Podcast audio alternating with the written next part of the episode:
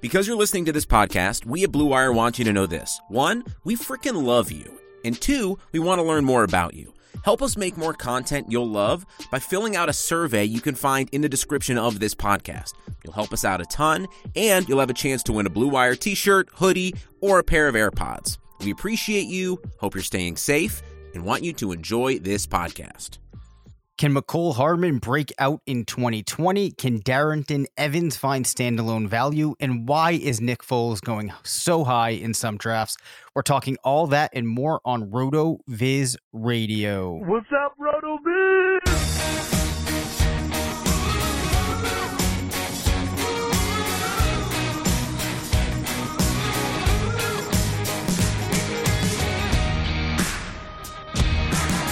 Welcome back to RotoViz Radio, brought to you by Bet Online in the FFPC. I'm Dave Caban, Senior Fantasy Analyst at RotoViz, joined by the Editor in Chief of Fantasy Labs, part of the Action Network, Matt Freedman.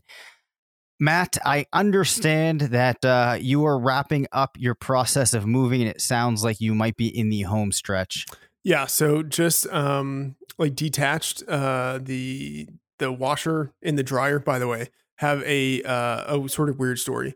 Um, there have been times over the past couple of years where my wife swears that she has heard like a bird in our dryer or uh in you know like in the the washing and drying room like the laundry room and uh yeah like i have to admit there have been times when i'm like yeah you know maybe there's sort of like a bird kind of near the outside or you know and then like at points i would sort of check at the the vent and I'd be like, okay, yeah, like there, you know, there's like this little nest that's kind of there on the edge, and then I would wipe it away, and then whatever. But like as I'm disconnecting everything, um, like in the vent hose that goes from the dryer into like the vent that goes outside, like all of that is basically like a bird's nest.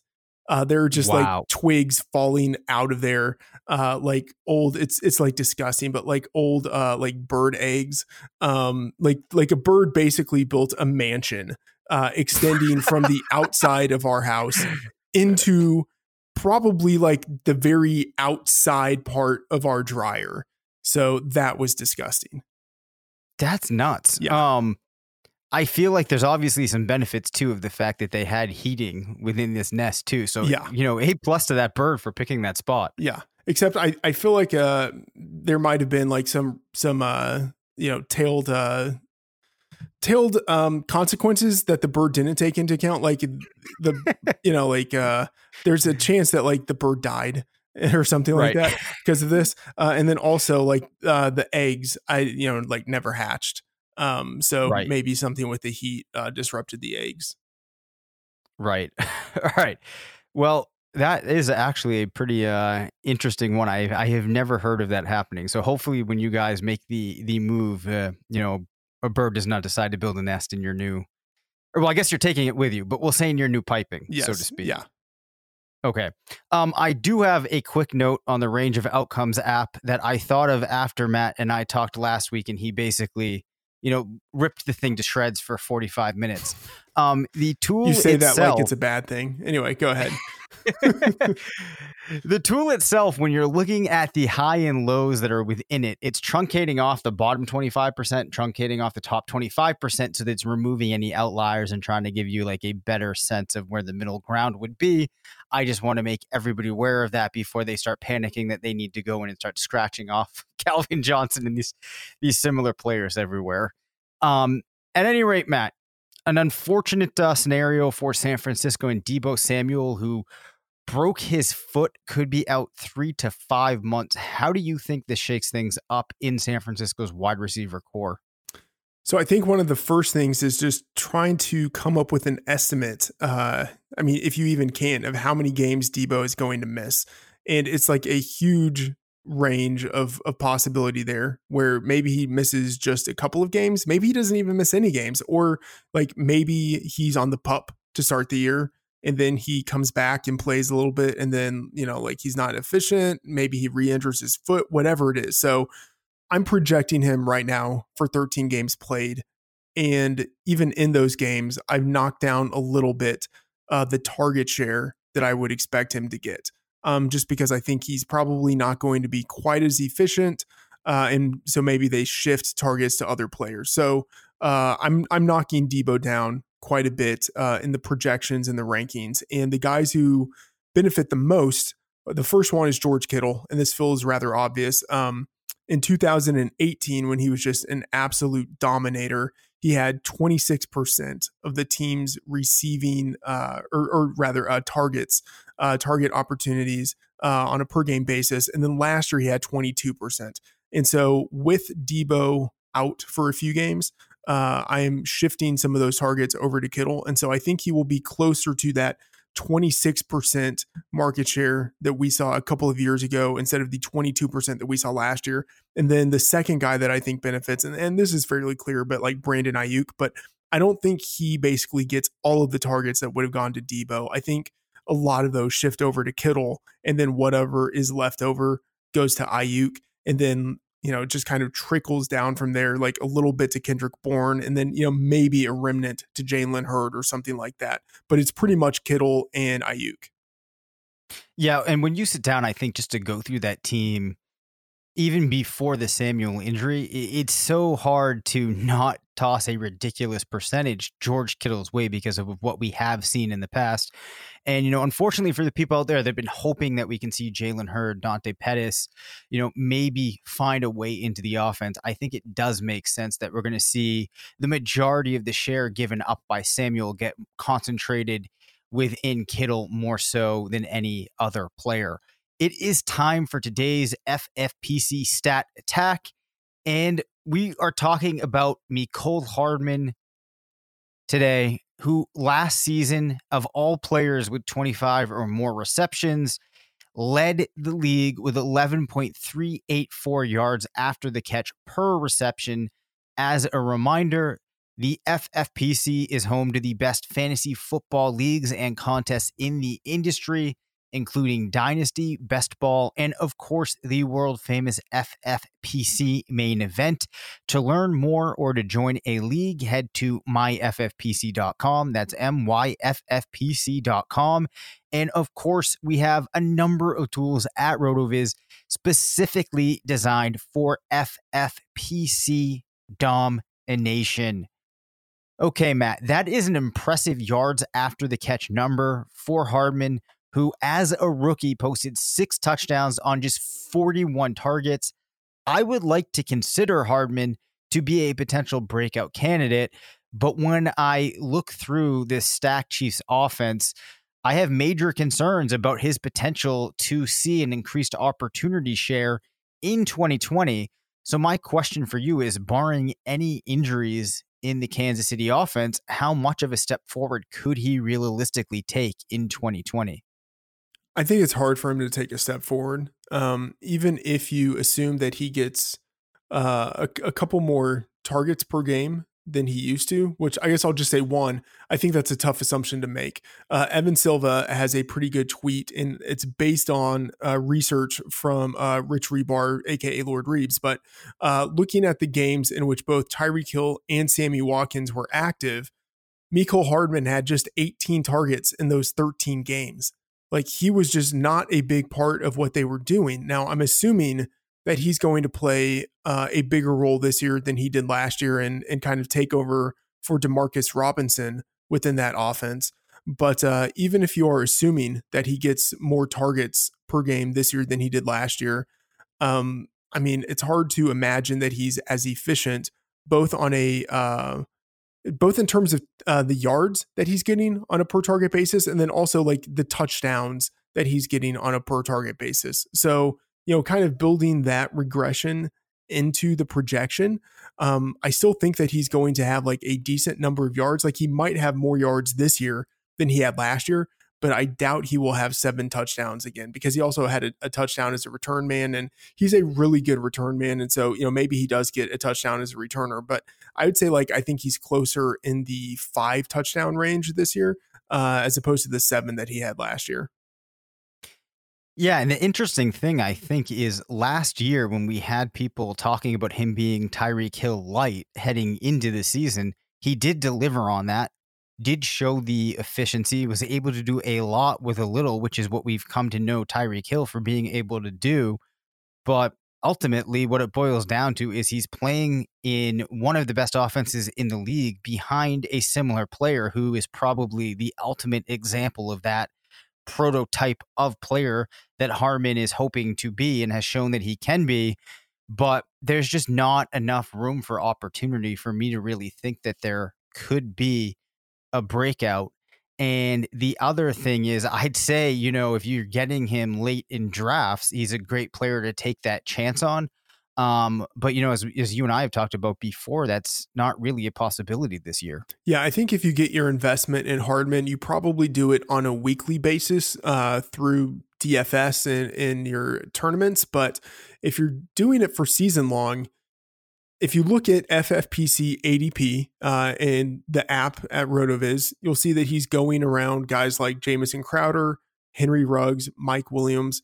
I'd rather have all of those guys uh, over uh, Mecole Hardman. And that's nothing against Hardman, who I, I think has a lot of talent. I just I, I see them as having a greater chance of returning value uh, at that ADP and, and maybe even like having league winning difference um, in comparison to to Hardman. Um, and then I'd say even Sammy Watkins, uh, who you know by comparison is going at wide receiver 54. Uh, I think he, you know, uh, by the end of the season, Watkins, Hardman, they will have probably similar numbers. Uh, Watkins might even have more production. I would probably rather have Watkins like nine to ten wide receivers later uh, than Hardman. So I, you, know, you always kind of have to balance wanting upside and trying to get value. But I think you know, with Watkins, you get the upside that you want out of Hardman, but you get it at uh, you know the value, uh, the value point in the draft.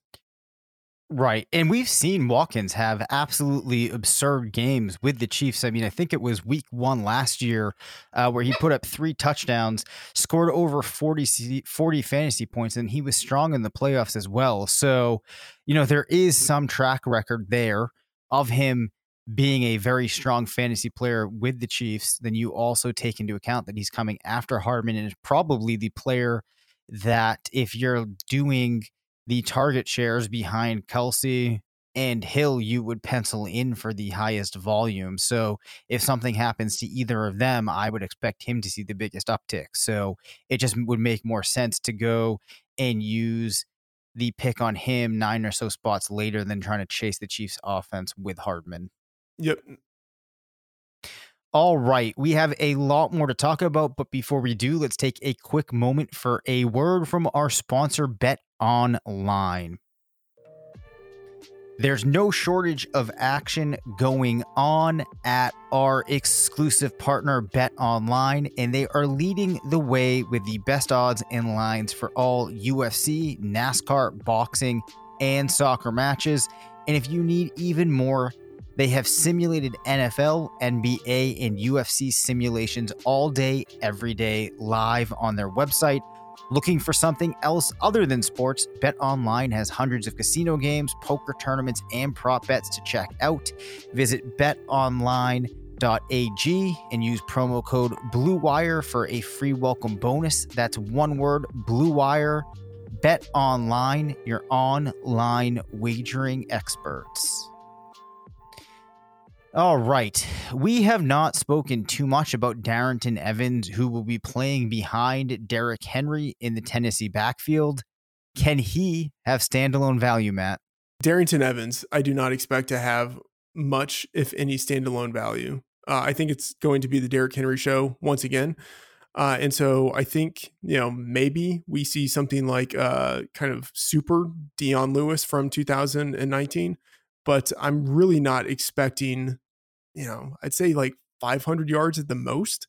And I, am still thinking Derrick Henry's the guy who's going to score the super majority of touchdowns out of anyone in that backfield.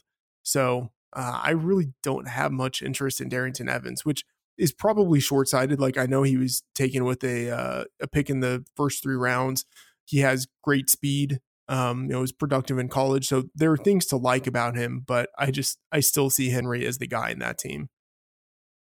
Well, the the thing here is Lewis played 16 games last year, only saw 32 targets. So I've heard people talk about the fact that there's a clear path to him getting some involvement in the offense in year one, which, okay, yeah, he, he might get some targets, but even if he's doubling up on that, it's 60 targets, which is a decent amount of targets. But unless he's getting a lot of usage as a rusher, which seems unlikely, having hmm. standalone value, which was the question, would be very hard for him to actually achieve. So I don't disagree with you there.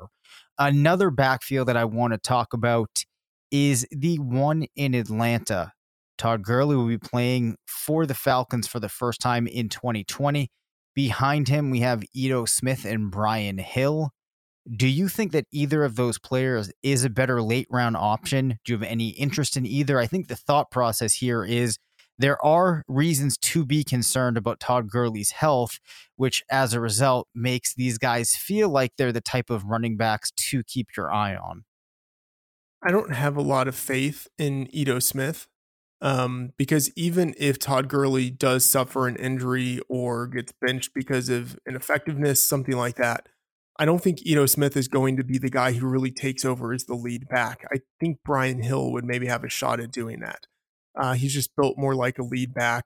You know, has been fairly decent as a runner, not great as a receiver, but I, I think decent enough uh, as a three down player where you know he could get the first crack at it. And even if it's a, a committee, I would assume that it's a committee. I still think Brian Hill would be the guy who uh, leads the committee in opportunities and especially goal line carries.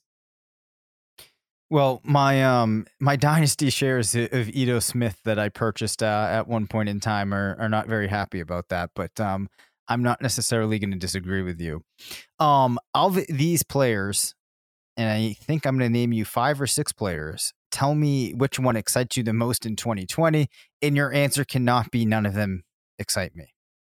Rex Burkhead, Ty Montgomery, Lamar Miller, currently a free agent, Bryce Love, or Justice Hill. Uh, I mean, why are we even talking about any of these guys? Well, Matt, as we've talked about before, some shows do have to cover lower level players. We can only focus on those top level players so much. Uh, and I know that you were a big fan of Justice Hill last year. There's people out there that will point to Rex Burkhead as the actual Patriots running back to own. Um, I've heard mentions of maybe Lamar Miller getting picked up by a team like the Texans. Again, if something does happen to David Johnson, not trusting Duke Johnson, I'm trying to give a, us, you know, a chance to talk about some players that might get less coverage.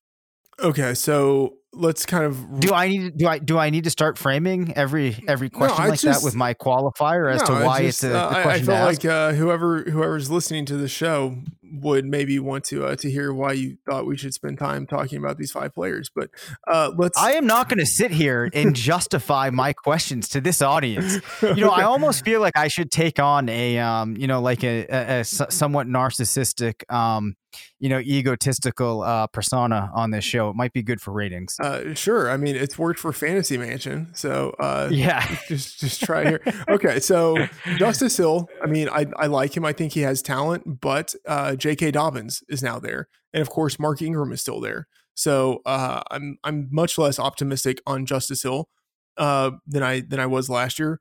Bryce Love. I mean, I don't even I don't even know where to start there. Washington's offense could be really bad. Maybe they take a step forward, but it, it could be really bad. But even regardless, uh, Love is coming off of an injury, and there are I don't know anywhere from three to five guys ahead of him on the depth chart. Um, you know, if things go perfectly for Bryce Love, I think he ends up playing as a complementary player behind Guice and maybe Antonio Gibson. So not super enthusiastic about him. Lamar Miller, uh, he's old, he's not with the team, and he's coming off an injury. So just totally pass on him. Uh, Rex Burkhead is interesting in that I think he actually might be the best back on the Patriots. Like that has actually maybe been the case for a while, um, just in terms of his all around skill set. He's pretty decent as a runner, or like good enough as a runner, um, good enough as a receiver. Like he's obviously better as a receiver than Sony Michel, better as a runner than James White. So like that means, and then I would just say like probably Uh, I don't know if he's actually better than uh, Damien Harris, but uh, at least more proven than than Damien Harris. And so, like in in some capacity, like he actually strikes me as maybe really the best running back on the Patriots. But one, that doesn't mean anything because I don't think he's actually going to get an opportunity. He's like 30 years old this year. Like uh that's just he's not in a position to finally have his breakout season at age 30. So I'm not really going to be super into Rex Burkhead unless a couple of guys get injured and we might be heading that direction with Sony Michel and like the news that, you know, there's some uncertainty uh, lingering injury issues. Maybe he's not ready for week one. So I'd say like pay attention to Rex Burkhead. But the guy I guess I would pay attention to the most is Ty Montgomery, which uh, feels kind of weird to say um, because I don't really even know how much opportunity he might get. But uh, Latavius Murray is older and uh, you know really wasn't used all that much last year when Alvin Kamara was healthy. Um, I think Montgomery has a skill set that is actually pretty similar to Kamara's. Um, but you know, so maybe there's like the capacity where like maybe they cut Latavius Murray because he's older, whatever it is. But like m- most people wouldn't even be able to name what team Montgomery is on. But I would say like he is solidly the number three back right now um, in in New Orleans, and you know, I don't know, like if Kamara gets injured, I think Montgomery actually could do like a pretty decent Kamara impersonation if he ever gets that shot. So it's it's between Burkhead and Montgomery. Maybe I lean a little more Burkhead because like I do think he has a small role that's already built in. I think he's talented. And if Michel misses time and like we're maybe trending in that direction, maybe he actually gets an opportunity to take over as the lead back. But uh, I don't know. I think all of those guys suck. See, now that was a good answer. I think we got a lot of interesting insight. It brought out a good Matthew Freedman response, and I'm glad that I asked the question. Um, here's an interesting thing, Matt. Are you aware that Rex Burkhead, when he was at the combine at an age of 22.7, 5'10, 214, ran the 40 yard dash in just 4.73 seconds. However, his combined agility was at 10.94. So he's an interesting player ninth percentile 40 yard dash, 90th percentile shuttle, and an 87% three cone. I'm going nowhere with this other than that is quite an interesting contrast. It's it's a weird profile. It's like the the prototypical like um he's more quick like he's quicker than he is fast. You know, like right. that's that's just what Burkhead is. Okay. Um moving along with some more coverage here of the Texans. Kenny Stills or Randall Cobb, it looks like they're going to be vying for the wide receiver three spot on the team. From a fantasy perspective, who do you feel better about, Stills or Cobb? I think I would rather have Kenny Stills. Um, I think he's a little more explosive. And I think if Fuller or Cooks goes down, um, Stills has the capacity to play in that role. And I just, I think at this point, he's just better than Randall Cobb. Yes. So I had Stills as my wide receiver three in my projections. I finalized the projections, which are actually probably going to go up on the site live later tonight after we finish recording. However, and I'm not going to name any names, I did send my projections off to two other RotoViz team members to get some input and one of the pieces of feedback I got was that I had Kenny Stills too high and that Randall Cobb had a better chance, or not necessarily a better chance, but had a very realistic chance of beating him out for the wide receiver three spot. So I am glad to hear that you consider it to be Stills. I yeah. know Cobb had a little bit of a resurgence last year, but at this point, I think that there's more that Stills can offer.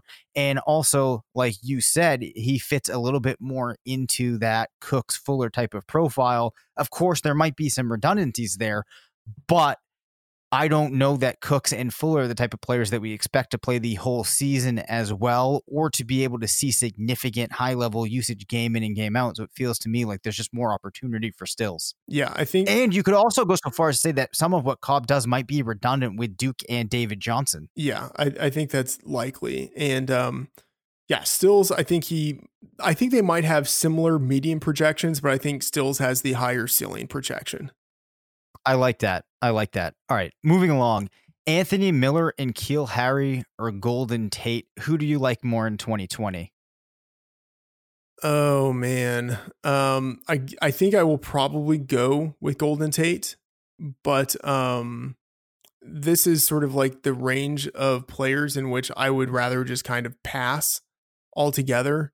Like I'm I'm not I'm not very optimistic on N'Keal Harry. Um, Mm-hmm. and maybe I'm wrong about that, but um, I don't know. I I just think that Julian Edelman is going to get a lot of targets, and I think that offense is going to take a pretty significant step back. Uh, even if Jarrett Stidham is like okay, like even if he's sort of like game manager level okay, um, I think it's just going to be hard for more than one pass catcher really to have a chance to dominate. And I think Edelman is clearly the guy who's going to get the targets. And so at that point, you have Harry having to compete with other guys for targets. And I just, I, I don't know, I'm, I'm pessimistic about his ability to break out. Well, I mean, you say you think it's going to take a step back. Let's keep in mind too, this Patriots offense sucked last year. It was not a good offense. Um, but what I'm thinking about as I as I review this question is if I'm at the point in a draft of mine where I am taking one of these names, it's not going to be gold. Like if I'm at the point where like I'm going after Golden Tate because I feel like there's some built-in production, I feel like I have done something wrong with my team. So via that, I'm removing Tate, and I think it comes down to Miller and Harry. Um, which again, I might have slightly better median expectations for Miller, but I think I would go with Harry just in case things really do surprise us in New England. It turns out that Harry is as good as I thought he was entering the league and just didn't click with um, Brady, but perhaps can make a connection with Stidham. So this is kind of where it goes to just the way I'm constructing my rosters, which would bring me to thinking that Harry is the name I would go with. Yeah, here. that's fair. I mean, I think Tate has the highest median outcome out of the three of them, but yeah, Harry might have the most upside, even if you're just thinking of like, okay, this guy's still young. He was a first rounder last year. Like, I'm going to take a shot on him. Like, he might have the highest upside. Would you trade a um a round two dynasty rookie pick for N'Keal Harry? Oh, yeah. Yeah, definitely. Because uh, even just a year ago, he was in the top three. You know, like people were drafting him as the number one wide receiver off the board last year. Easily, I would I would trade a uh, rookie second rounder for him. And then you always have the situation too of like you make that move, you get Harry, and then I don't know, in week two of the season, he scores two touchdowns, gets like hundred yards. All of a sudden, his value is back up to near where it was before. So it's easy for a player like that to get their value back. Yeah, I think that's fair. Uh, in FFPC redraft leagues, I have seen, and ADP supports this, Nick Foles going ahead of Ben Roethlisberger in some cla- in some cases by like eight quarterback ADPs. Is there something going on here that I am not aware of? Uh, no, that feels very weird to me. Um, and I'm looking in the ADP app, and so like maybe there are some leagues where that's happening, but I wouldn't say that's like the majority of leagues, right?